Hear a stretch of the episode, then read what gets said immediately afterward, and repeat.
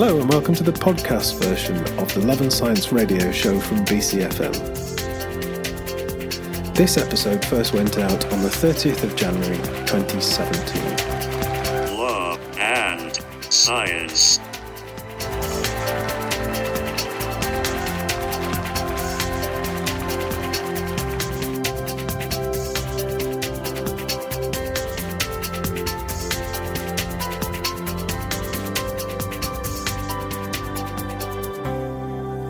Unfortunately, we don't have Malcolm with us today. Malcolm's in Brussels. Uh, but you know me, I can't do the show on my own. So I'm delighted to say that I'm joined by a friend of the show, uh, regular guest, Maddie Nichols. Hello, Maddie. Hello, thanks for having me back. Hey, no, it's good to have you. How are you? I'm good, thanks. Yeah, I mean, there's lots of changes going on in the world, but getting on with it, Yeah. just about. So, uh, people who don't know, Maddie is a scientist uh, at the University of Bristol. And uh, I, I'd say scientist in this really loose way because you, you use all sorts of science in your work, don't you? Yes, yeah. So I guess well, some people say I just can't make my mind up, really. um, but yeah, so my I'm a PhD student, so I haven't left the world of students because I don't really want to enter the real world, even No. less so nowadays. Yes. Um, yeah, so I'm working between um, several different science departments, uh, mainly chemistry and engineering, um, doing some doing a project looking at sort of tissue engineering stuff, which is all very exciting and cool. Yeah, yeah. But we won't get into that today. No, no. We're, go- we're going to be looking at the at the science news and dominating the science news as well as the political news. And just about every news is, of course, Donald Trump. We just heard him in the news bulletin. Um, I, as a scientist in the in the scientific community, we're hearing a lot about Do- Donald Trump. Um, obviously, a lot of people support what he's doing, and equally, a lot of people aren't that happy about it. It- it- do you get a sense in the scientific community about how, how it's going down? Is it, is, is it turmoil? Is it happiness? What's going on? Yeah, I mean, it is very concerning, um, particularly for scientists in the UK, because there's quite a lot of turbulence with Brexit and how that's going to affect how science operates in the EU. And we've also got uh, the new administration coming in and making loads of changes. And having friends that also do a lot of science in the States, I mean, it's a common problem in science that we don't really want to falsify data and we can't ignore stuff that isn't true when we make claims but just kind of deleting stuff or completely ignoring Yeah. what is going on is just bad scientific practice yeah. and if that's being encouraged by you know someone that spreads this out beyond our community into like the wider world Hmm. that's just really not on No, I mean you're, what you're talking about there is the stories that are coming out that um, the, uh, the government scientists, so people who are funded by the, the federal money in, in America, are being stopped from tweeting, stopped from talking about the science that they're doing to the public for we don't know how long. This is a, a, a, a directive by the Trump initiative. They've come in and they've said so the environmental people, NASA's climate people, and um, well, anybody talking about climate science specifically is not allowed to give their evidence to the public, not allowed to tweet about it. And in fact, the Badlands National Park, which is not a Bruce Springsteen song, it's a, it's a national park in the, in the, in uh, in America, and they tweeted three tweets shortly after Trump's inauguration, which was subsequently deleted as part of this move to stop the, uh, the the scientists from getting their message out. Now, those three tweets that which were deleted uh, weren't completely deleted; they were screen grabbed, and I'd, I'd just like to read them now. Uh, so, Badlands National Park tweeted: "The pre-industrial concentration of carbon dioxide in the atmosphere was 280 parts per million. As of December 2016, so after the Industrial Revolution, after mankind's impact, it's 404.93 parts per million. So that's 280 before mankind to 404 parts per million after mankind. The next tweet that was deleted as a result of Trump coming in is today the amount of carbon dioxide in the atmosphere is higher than at any time in the last 650,000 years. And the final tweet is the flip side of the atmosphere. Ocean acidity has increased 30% since the Industrial Revolution. So that's the kind of thing that they're not being allowed to tweet, it's being deleted. That's the science of this. It's one of the things that Tom, Trump talked about in his in his campaign was that he wanted to take politics out of science. What he seems to be doing is using politics to silence science, at least at the moment. Yeah, and that's a very worrying situation to be in, really, because I mean, yeah, there's a difference between not being able, well, not being in a position to talk about the work that you're doing because it's sensitive and you know of a sensitive nature and you don't want it to get out too soon, but being told to just not talk about it at all is not only, I guess, kind of fundamentally going against what you as a scientist believe that you want, you know, to get the truth out there. Um, and just not being able to do it at all. And actually, some news sites are calling it the control or delete approach. yeah, yeah. Where, you know, much like you would do on your computer when you open up the task manager and see what's going on, and you then change what your system is doing. It's kind of like Trump hoping to control these different kind of um, agencies and scientific institutions and therefore the scientists by putting these kind of stringent regulations on what they're allowed to say or, and I guess even do maybe at Yeah, some point yeah. which not a great outlook um, and then altering um, the policies to say what he wants them Yeah. to say Yeah. and then um, I guess deleting stuff that goes against that Quite. It, I mean, it's, it's not new. Um, in 2009, Obama enacted rules that federal agencies should have scientific integrity policies that guaranteed the rights of free speech of the employees, in other words, the scientists, following on from the gagging of some researchers and the altering of reports under the Bush administration. Now, that altering of reports is actually climate science that the Bush administration uh, well, is alleged to have altered what the science said to fit with their climate denying uh, policy.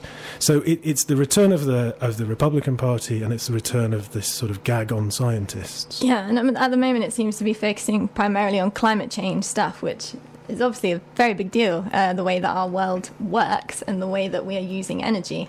And with America being, I guess, one of the biggest users of that energy, obviously the um, initiatives and well, protocols to try and reduce the use and production of gases um, does is putting well having an effect on the kind of industry that America has, and I guess Trump's trying to stop that from happening. Yeah, it's it's it's a very difficult thing. I mean, I, I, we have to be clear that it's possible that this is just a temporary thing. They're sorting out what Yeah. they want to do, and they might come back and say, "Okay, carry on as as you were." But the, certainly, the, the the history of the Republican Party is is not suggesting that that would be the case. What mm. Trump said about climate science in the in his campaign does not suggest that the case. The people who he has appointed to head up the environmental environmental protection agency doesn't suggest that this is going to be the case. But we do have to say that it's possible that he'll just come around and say, "Yeah, no, I see, I see the science, I see the evidence." But one another area where he's not particularly good at looking at the evidence and drawing the right conclusions is with his um, refugee policy. Um, there's there's a statistic which I just wanted to look at, um, which has come out. This is not specifically science, but it is about the world today. Yes. So um, the number over the last ten years, averaged out over the last ten years, the number of people killed in America by Islamic immigrants is two. The number of people being shot by another American is 11,737. Goodness. And somehow Donald Trump has decided to close the door on seven countries with predominantly Muslim um, population to stop them coming in, rather than looking at the gun problem in America. There is a march in uh, Bristol today. Do you know about that, Maddie? Uh, yes, I, I'm going to be attending. it's a very important thing to do. Um, it's at 6 p.m. at College Green. There's going to be a march um, against this Muslim Okay. stuff. Well, if you'd like to uh, go along to that, then you'll see Maddie there and uh, me if I can get my daughter into bed in time. But uh, otherwise, uh, we'll hopefully see you there. If you want to um, stand against uh, what Donald Trump is saying about refugees in America. You're listening to Love and Science on BCFM Radio. And we're on 93.2 FM. I'm delighted to be joined in the studio by Maddie Nichols. We're looking at the science news and the science well, we're chatting about the science news and the, stories behind the headlines. Uh, one of the stories which caught my eye in the last week was uh, it was in the Atlantic on the Atlantic.com from Olga Khazan, and it was about some research that was done by Brian Schaffner, who's a political scientist from the University of Massachusetts. And what they did was they surveyed 1,388 Americans. They uh, showed them two pictures. You probably all have seen the pictures of the inauguration. So you've got the Barack Obama inauguration with a field full of people. I mean, just huge numbers of people. You can clearly see there are lots of people in the photograph. The other photograph is of the Trump inauguration. There aren't very many people by comparison in that picture. It's plain as day. If you look at the two pictures, one's got more people in them. There is no question about that. But they surveyed 1,388 Americans. 41% of the people, this is just to start off with, 41% of the people who voted for Donald Trump said that the one with more people in it was the Donald Trump uh, crowd. And uh, and, and they were wrong. but that's just you can kind of understand that they want that to be the Donald Trump picture. There's more people in it. They want support for their person. That's kind of understandable. Where it doesn't make sense to me is that when they're faced with those two pictures and they know that the one with fewer people in is the Donald Trump inauguration and the one with more people in is the Obama uh, one, they're one in seven of Trump supporters will say that there are more people in the picture which clearly has fewer people in it. I mean, it's less than half the number of people I would say looking oh, yeah, at the if not pictures. more than Yeah. that. Like there is a very clear, distinct dis- disparity in the number Yeah. of people between those pictures. I mean, the well, the one with more people in, the one from Obama's inauguration, you can't even see like the well, the floor. yeah, yeah, like yeah.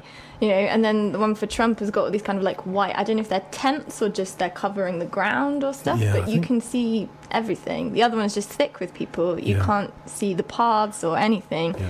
You, I mean, you cannot Mm. look at that picture and say that there's more people in the in the Trump inauguration photo. You can argue about whether that was taken at a different time. You can do all that, Mm. but you cannot look at it and honestly say that there are more people in it. And yet, one in seven, so fifteen percent of the people who voted for Donald Trump said that there were more in that one, uh, which is in, in comparison to three percent of people who said that they didn't vote. Uh, you know, maybe they were lying then as well. Who knows? But you know, we don't know. But this, the the psychology of that, my understanding of the psychology of that is that that is called that's something called expressive responding. So people are willing to openly lie with the evidence staring them in the face if they feel like it will support the political candidate that they support. Now, in that environment, you know, if, if you had a dinner party with six of your Republican friends, one of them would be delighted to lie direct to your face. In that environment, I say Republican, I should say Trump supporters, that was the, the criteria here. Um, in that environment, how on earth do we combat this this false news thing? What are they calling it? Fake news and alternative fact. Mm. Just to say, there's no such thing as an alternative fact. That's not a thing. yeah because there's a fact Yeah. which is a fact by Yeah. definition Quite. that it's something that holds true so i mean It- uh, what- the what- opposite of that word i mean use whatever word that comes to mind for yourself rubbish I mean, we saw yeah, exactly. We saw it in the um, in, in, in the campaign as well, didn't we? We saw videos of of Donald Trump saying something, and then a video of him saying, "I didn't say that," Mm. and you know, just to to openly not tell the truth. And I I feel like you know, it's, politicians are not my favourite people in terms of uh, uh, trusting them to tell the truth. But this seems like it's going a step further than we've seen. Yeah, and And I mean, yeah, it's fairly common practice for politicians and other people to avoid the actual question that they're asked. But when Trump was asked about the attendance at his inauguration, he made it about the weather and how it hadn't rained when he gave his speech. And it's like, well, you're not really addressing how many No. people. And I mean, he did kind of say that the media had lied, Hmm. but it mainly focused on the whole yes, and then it stopped raining. Is his classic, lots of pausing and using his expressive face. And And his, his press secretary stood up and briefed the White, the White House media and said, uh, you know, the media in the White House and said there were more people than at the Obama uh, inauguration. You know, just lying, openly lying to them. yeah, So what do we do? How do we? How can we find our way through it? How can we pick our way through it? How do we get to the science behind what's being told to us by uh, the politicians in this case? Yeah. Well, I mean, we're quite fortunate in that people are picking up on this and saying, like, hey, you're lying. Or, you know, even when they're kind of calling these people out when they're stating these alternative facts um, out loud. And they're kind of saying, well, you know, like, we in the whole world can see these photos ourselves and, you know, come to our own conclusions. And I think it's important to, as with any kind of news article, um, it might not necessarily hold true. So you kind of got to take everything with a little bit of a pinch of salt. And I mean, I know this is a study, particularly with studies and you know stuff on people's behaviour. It's a lot harder to kind of categorize and verify. And when statistics are involved, we all know that you know 70% of statistics are made up. you know, Isn't it 72? classically. Yeah. Um, yeah, statistics can be kind of they're a bit of a dodgy area um, to go into. But yeah, I guess you've got to kind of get information from lots of different sources. Um, we live in a world where it is possible to get access to the information of these like claims that are being made. Um, some cases Yeah. more than others, Yeah. but yeah, you just got to kind of got to search around and read everything with kind of an air of skepticism. Yeah, yeah, absolutely. My my favourite thing that's come out of this is the new Twitter handle Rogue NASA. You know, Fantastic. that's like a combination of Star Wars and NASA, isn't it? It's absolutely perfect. Um, but anyway, it, there's it, all these um, d- uh, national uh, science federations in America, um, as I'm sure you're all aware, have been setting up alternative Twitter accounts uh, where they they can't be silenced and they can put the science out there. So if you're on Twitter, follow those people as well. Now recently, just to move away from that, something a little bit more uplifting. Um, recently, I was very fortunate to meet up with Rachel Ignotofsky. Now, Rachel is a an illustrator and an author, and she's written a book and drawn a book, I suppose, illustrated a book called Women in Science 50 Fearless Pioneers Who Changed the World. Now, flicking through the book, there are some really wonderful illustrations giving you the story of 50, as it says, people who changed the world. And I. I, I picked up the book and I was kind of blown away by it, and I started looking into it. Discovered it was a New York Times bestseller, and uh, which is good news, isn't it? And managed to catch up with Rachel and uh, have a chat with her. And well, I started by asking her if this was something that she'd always wanted to do. Yeah, I've always been interested in science. One of my favorite classes in high school was this human anatomy class I took, and um, just like learning about how my own body worked. Like that when I eat a sandwich, like, oh, the bread digests in my mouth, and then the meat digests in my small intestine. It, it, stuff like that just kind of blew my mind, and all of a sudden I had like a better understanding of myself and the world around me, and that just spreads like wildfire where you're like, oh, I want to learn how everything works. I personally think that scientific literacy is one of the most important things that we can teach young and old people in this world. Um, a lot of people feel scared to to learn about complicated and dense materials. They they they feel like I'm not smart enough to learn about you know dark matter or astrophysics. I'll never understand it. But what I'm trying to do with this book for kids and adults, if I can make it fun and easy and present this information in kind of like a whimsical way, I'm hoping that they're brave enough to pick up a book that is a little more denser than you know just a, a, super illustrated book about women in science and i also think women in science is super important just because they're just so underrepresented so people get to learn about volcanoes and genetics and history with this book. They, they get to learn about like what these women had to overcome while learning about science. It, it's just I'm, I'm really excited about this project and it's just such a passion of mine. Yeah I can see that, yeah. That, and it, but it comes across in the book. You know, it's it's it's beautifully made. It's beautifully put together. It's beautifully written, and and it could it could only be that because you care about. It. I yep, it is um it is what I literally every waking moment went into this book. The responses I'm getting, it's like more than I could ever hope for. Like I'm getting like calls from, uh, well, not calls. I'm getting emails. No one calls each other anymore. I'm getting, I'm getting e- emails from like moms who are like, every night I read one page with my kid, and um, the conversations that get started are amazing because like they start having questions not only about like the science in the book, but also about like history and um, like the women's movement and and all of that's in the book too. So like like I said before, like you get to learn about uh, you know genetics, but then at the same time you get to learn about the civil rights movement because what these women had to overcome is just as impressive as what they accomplished. Mm. So um, just being able to start those conversations between like parents and kids, and then the parents are like, and I learned a lot too. I had no idea about any of this stuff. So like that's like my my plan is working. They're they're learning. They're learning. There's 50 uh, people in this book. There's yes. more than 50 women in science over the years. So how do you how do you pick them? Um, okay, so I could have done uh, this book could have literally been like women in chemistry, 50 women in chemistry and we'd be having the same conversation where it's like you left out a lot of women. How did you do this? How did you cut it down? So um, for me, um, I really wanted diversity and not just diversity in um, the people's stories. I wanted diversity in uh, the fields of study that they're in. So that's why we have people, we have volcanologists, we have marine biologists, we have, uh, you know, astronomers, we have uh, biochemists. We got them all. We got them all.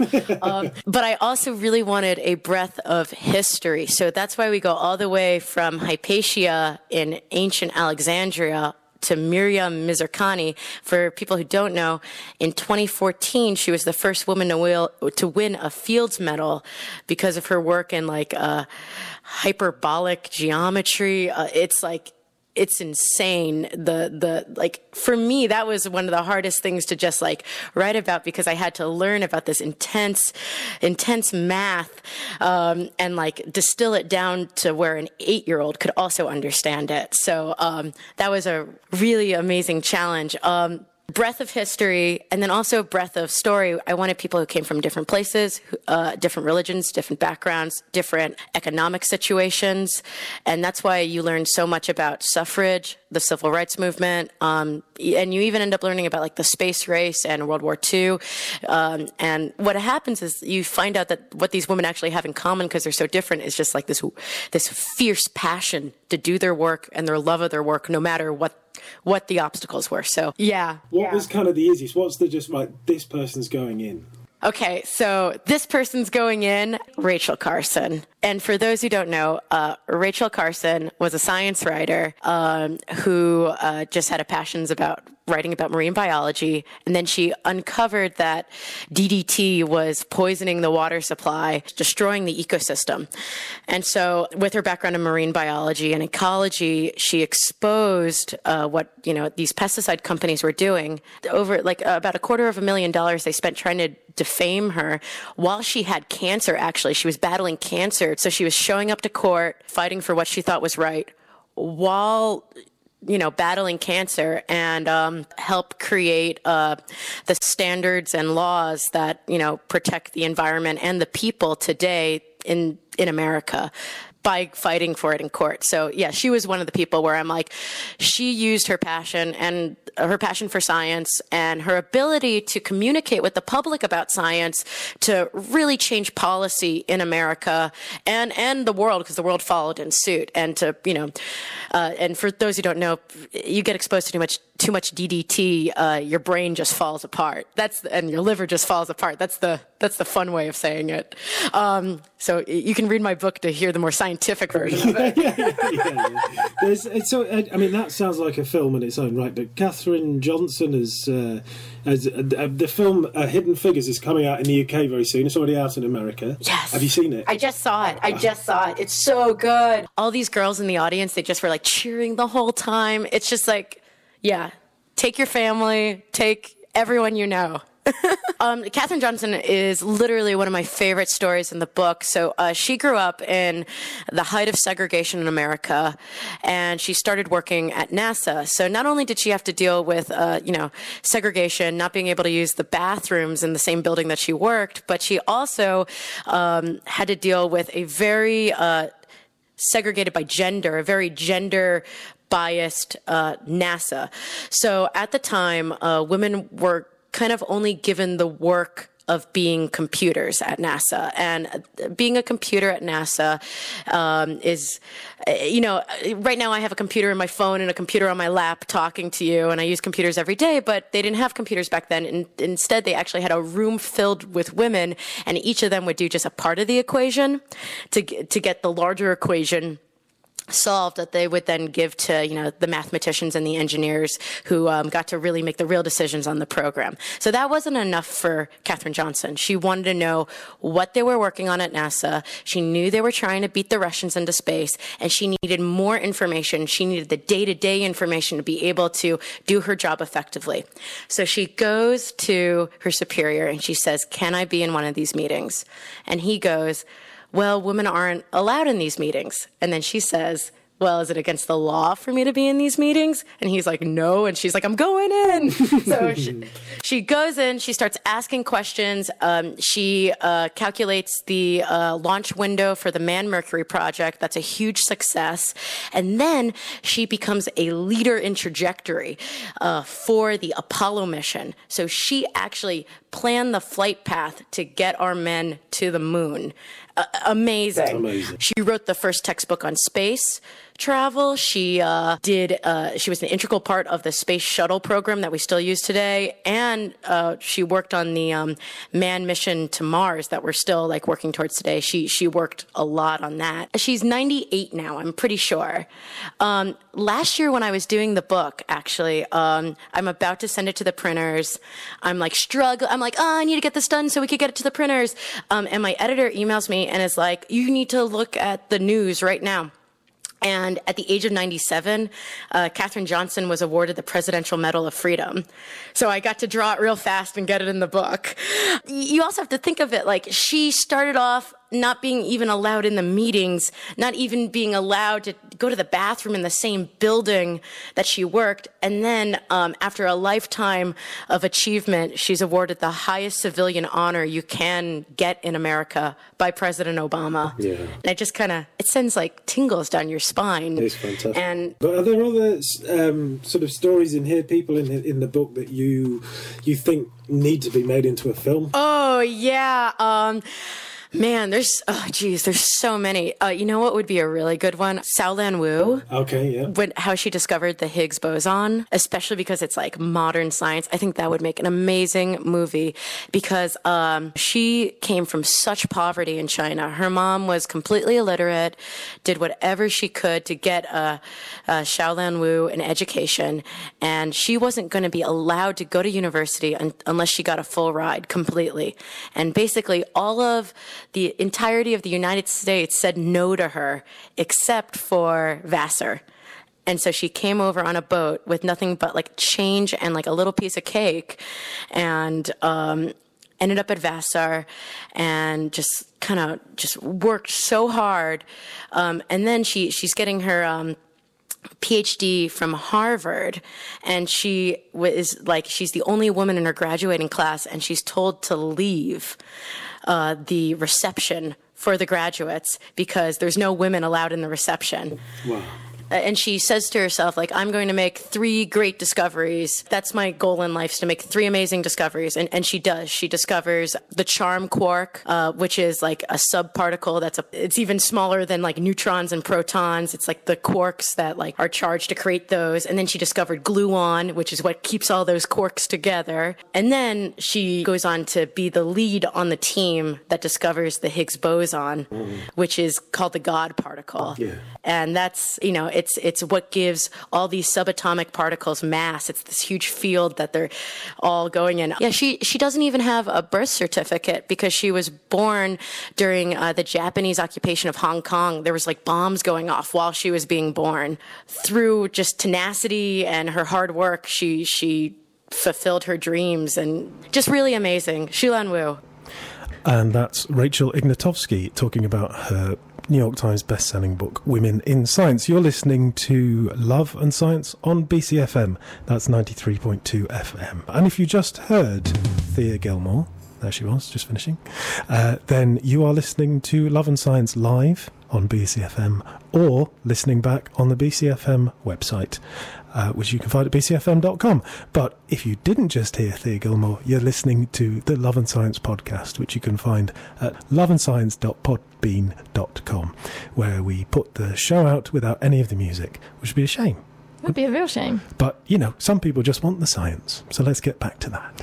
so we're talking about the science behind the headlines. And uh, one story, another story that caught my eye this week was uh, in Scientific American which is signs of alien air herald a new era of exoplanet discoveries. Ooh. I know, pretty cool, eh? Mm-hmm. Um, so, exoplanets obviously are planets outside of our solar system. Mm-hmm any planets you didn't learn about in school, those are the exoplanets. and because uh, we didn't, but it depends when you were at school. Maybe they're learning about exoplanets now, but Perhaps certainly when are. I was there. I mean, they should know what they are. Yeah, did you? Really. Uh, so you you left school more recently than I did. Was exoplanet uh, were exoplanets dis- discussed in school? Uh, I don't think they were. not made it I think we kind of did, you know, like Mercury, Venus, Yeah. Earth, Mars, Yeah. blah blah. Okay. And then there sort of was an acceptance of the fact that you know.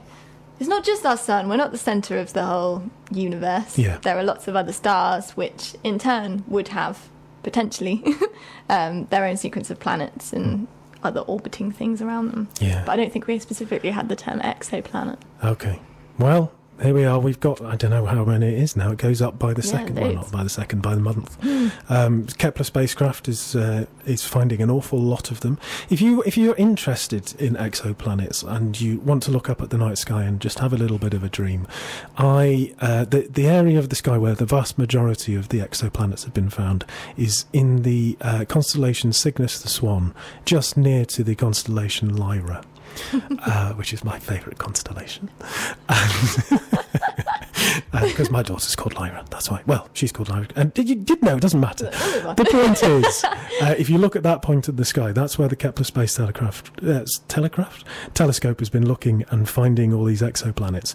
But uh, this story in Scientific American uh, is talking about seeing the atmosphere. So these these planets are round stars so far away. Um, I, I saw a video recently uh, of um, a composite of images from the Keck space uh, Keck telescope in Hawaii. Of uh, I think it was the first video of, or one of the first certainly of of exoplanets orbiting Wow. their star. I mean, it's absolutely incredible.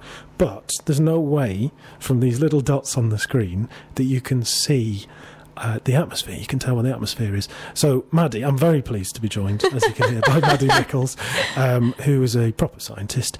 And uh, about that. oh, oh, the internet is a wonderful thing.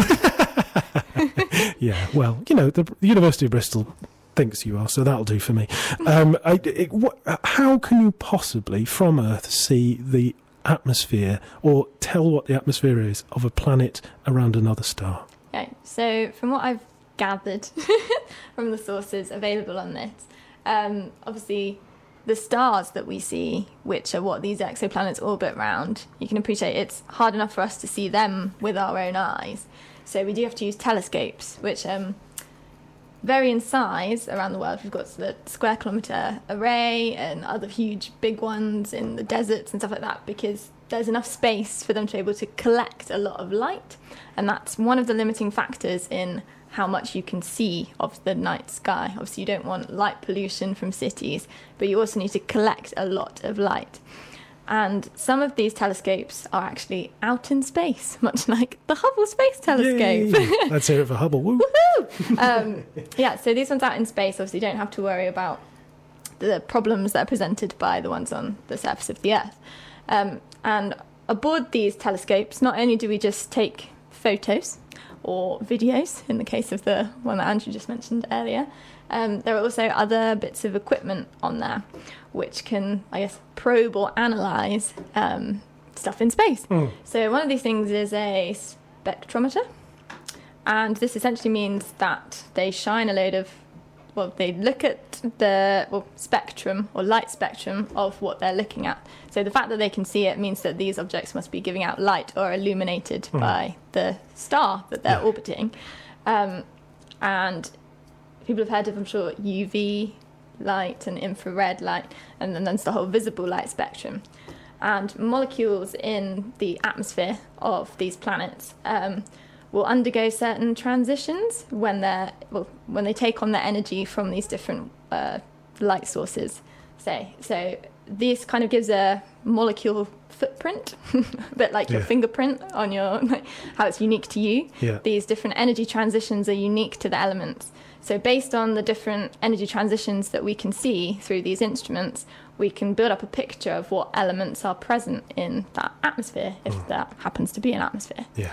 Okay. So it's essentially like when we shine light through a prism, like the front uh, the front cover of Dark Side of the Moon album. Oh, yeah, yeah. We see the colours come out the other side. The Mhm. colours um, are separated into the spectrum from the, the the light that's coming from the star. Yeah, but which rather is than a prism, light, yeah. it's some spectroscopy instrument.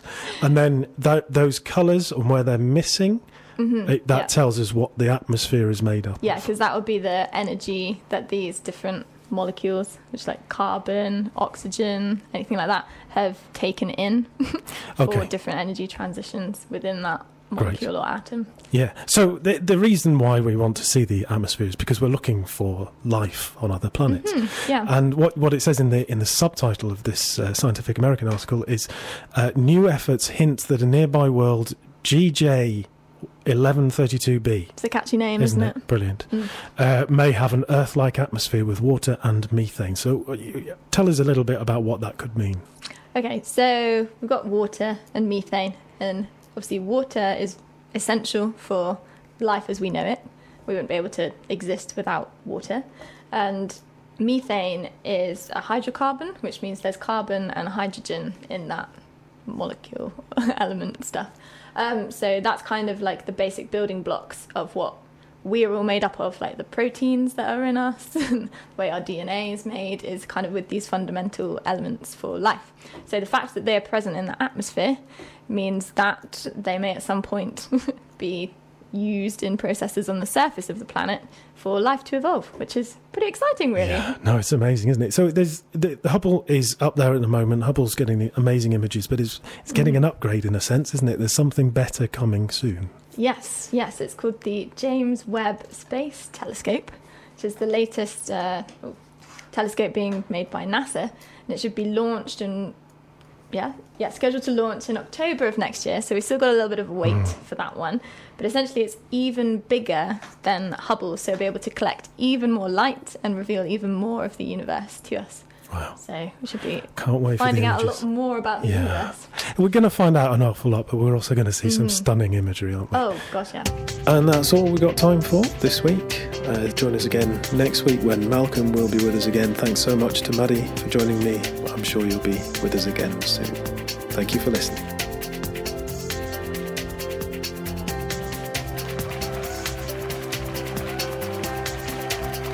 Love and Science.